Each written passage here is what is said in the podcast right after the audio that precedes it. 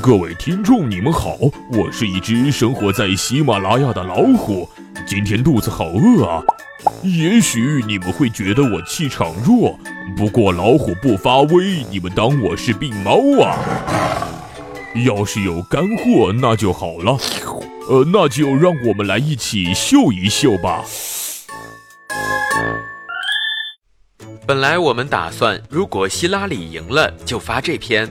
美国时间二零一六年十一月八日，民主党总统候选人希拉里·克林顿以领先共和党候选人唐纳德·特朗普 X 票的优势，赢得第五十八届美国总统大选，并将在十二月中旬通过选举人团的投票正式当选美国总统。涉嫌卷入受贿、泄密、支持 IS 等丑闻，但希拉里依然笑到最后，因为她可控。美国人选择了希拉里，表明在改弦更张和延续和修正中，他们选择了后者。美国想在现有政策基础上缝缝补补，所以美国很可能还将维持我们想象中的模样——那位虚胖的山姆大叔。不过，对于希拉里来说，躲得过 FBI 邮件门，挺得过维基解密门，但也许逃不过由共和党主导的参议院和众议院。想一想，白宫由一个政党控制。参众议院，而却由另一党派控制，希拉里很可能在竞选的头两年很难有实质性改变的议案通过。这一次，美国选择向左转。美国大选一定程度上有些总统候选人真人秀的成分，候选人发表自己的竞选理念、口号、演讲、路演，来获得更多持票民众的选举团人的喜爱。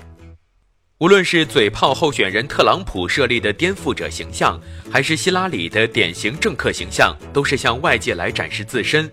但归根到底，美国大选是两个党派的竞争，本质上是美国向左还是向右的问题，是选择代表左翼势力的民主党还是右翼势力的共和党。希拉里所服务的民主党是美国左翼势力的大本营。希拉里本人虽不像民主党另一名候选人桑德斯一样过于强调收入不公平的现状，鼓吹美国百分之九十九的收入被百分之一的人垄断，但是希拉里的给富裕阶层加税、增加最低工、提高儿童保育服务资等竞选理念，还是延续民主党原有的代表劳工和工会的政策策略。相较于八年前向美国总统宝座发起攻击的时，强调自己女性候选人的身份。现在，希拉里在淡化这个色彩，其演讲中更多用工作、家庭、生活、税负、民族等关键词来支撑一起强大的竞选理念。特朗普所代表的共和党是美国右翼保守势力的代表，代表雇主和企业主，主张限制政府权限扩张，主张减税以刺激国内投资和消费。特朗普的竞选策略主要落脚点是增加美国就业，坚信企业是经济繁荣的基石。例如，给企业大规模减税，控制美国制造企业的海外迁移。以一个亿万富豪参加竞选真人秀的姿态，特朗普将自己定位为一个颠覆者，一路过关斩将走到最后的大选。在夸张言行和实施理念的背后，归根结底是特朗普在迎合美国的右翼势力。以及那些对美国精英政治人群不满和怨恨的群体。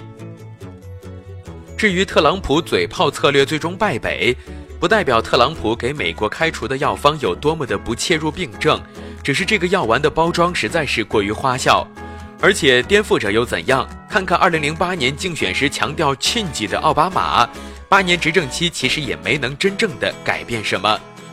平衡。妥协、团队合作以及政治人脉等等这些美国总统所需要的技能，特朗普并不具备。代表右翼势力的特朗普实在是太出格了，以至于大部分政治精英以及华尔街人士感到很难 hold 得住。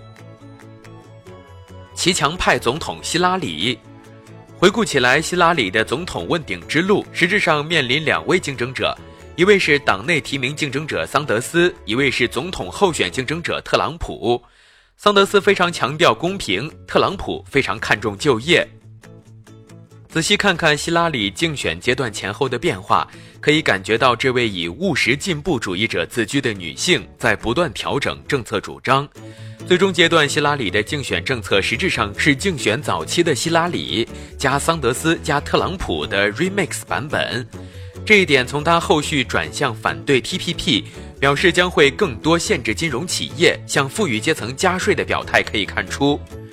希拉里从在党内竞争初期强调增长，提出就任总统后要为美国增加收入，创造更多机会、更多好工作，调整到现阶段兼具增长和公平的竞选经济理念。但是对于这位问鼎白宫的下一任总统而言，怎么能够将施政理念转化为现实才是问题的关键。竞选演讲中，希拉里多次表示，入主白宫后将会尽快促成各种立法，涉及的议题包括税收和开支计划、移民政策改革以及一项扩大社会福利的计划。据《财富》杂志报道，为了要达成共和党对这些议案的通过，希拉里政府将以一项优惠税率作为诱饵。使美国公司囤积在海外的两万亿美元利润返回国内，同样作为优惠政策的调和，对没有海外利润的大企业的企业所得税税率全面下调，对以个人身份纳税的小企业也将减免税负。上面提到的税收政策主张是不是很类似特朗普的降低企业税率和将跨国企业海外收入转移回国内的策略？对于获胜的民主党而言，要改革移民策略、扩大基础建设支出，在议案过会阶段就需要共和党的支持，这势必要呼应共和党的一些政策主张。对希拉里而言，一个终极问题是他能否平衡两个党派的政治诉求。现实是参众议院掣肘，希拉里施政难展，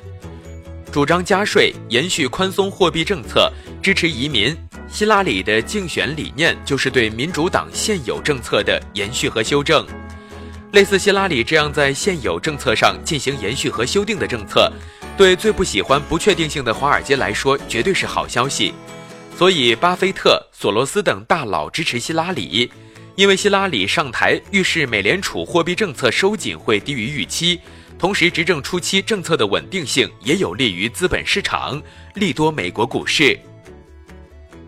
但是，并不是华尔街都支持希拉里。大名鼎鼎的华尔街空头狼王卡尔伊坎就支持特朗普，其中就是看多和看空美国股市的问题。卡尔看空美国垃圾债，对美股走势悲观。现阶段希拉里是赢了，但是他还是要面对很多棘手问题：美国经济增速低缓、近二十万亿的美国国债、宽松货币政策造成的 QE 问题等等。重要的是，希拉里还将面对民主党在参议院和众议院席位远逊于共和党的尴尬。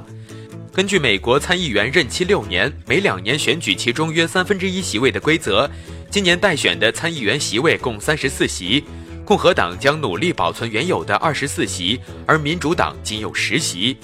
至于众议院，自二零一零年中期选举的压制性胜利后，共和党一直占据着主导地位。在众议院的四百三十五个席位中，拥有二百四十七个席位，民主党有一百八十八个席位。希拉里入驻白宫后，很可能将会面对一个由共和党控制的众议院及参议院。这样一来，希拉里竞选中强调的对富人征税、调整医改法案等施政措施通过的可能性会大打折扣。